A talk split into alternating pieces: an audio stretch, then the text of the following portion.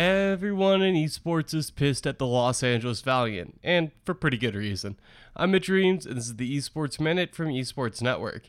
Esports Network is looking for new sponsors. If you work for a company looking to expand its reach in esports, Esports Network has opportunities across digital media, podcasting, and video programs. Please reach out to Esports Network CEO Mark Timig using the email in the bio of this show. It's no secret in esports that the Overwatch League is in a fair bit of trouble heading into 2021. The combination of the pandemic, a natural drop off in viewers with a switch to YouTube, and losing big players to Valorant has put the league on shaky footing. We've seen that instability play out in franchises, but none more so recently than the Los Angeles Valiant. Owned by the Immortals Gaming Club, the Valiant were one of the best teams in the league during the inaugural season back in 2018. But the last two years haven't been great. In 2019, they were one of the worst teams in the league, and this year they had a middle of the road finish in a pandemic shifted season. A few weeks ago, a reporter tweeted out a rumor that the Valiant were going to be sold to a new owner in China who would be releasing the roster.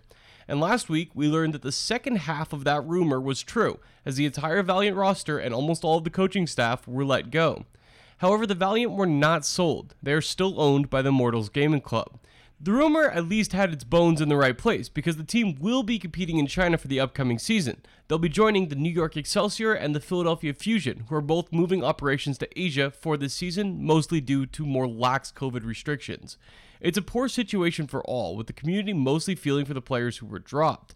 We're late in the offseason here, so they will struggle to find new teams. But Immortals CEO Ari Segal did say in a Washington Post interview that multiple players will be transferred to new teams, but he didn't say anything more. Immortals head coach is also staying with the organization, but in a different role. He's basically the only person left from the entire Valiant roster.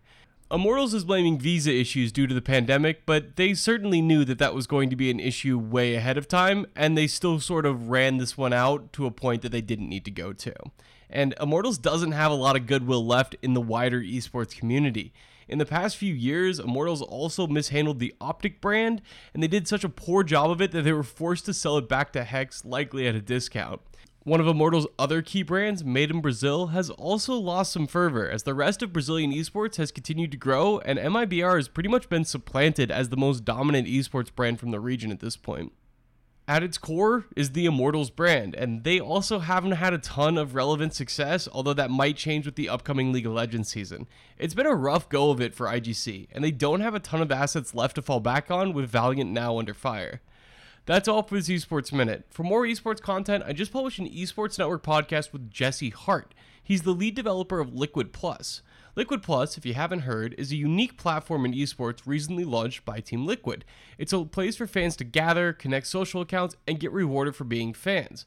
I talk with Jesse about the ideas behind the platform, being a lead dev in esports, and if esports fans are going to be willing to give up a bit of anonymity by connecting all their different social media accounts just to get rewarded on Team Liquid's platform. It's an interesting dilemma with the importance of quantifying fans and the difficulty doing that when esports exists completely on these digital platforms that are often fairly anonymous. Now, not necessarily anonymous to Google or Amazon or these other companies, but anonymous to places like Liquid that really would like that data. They don't have that.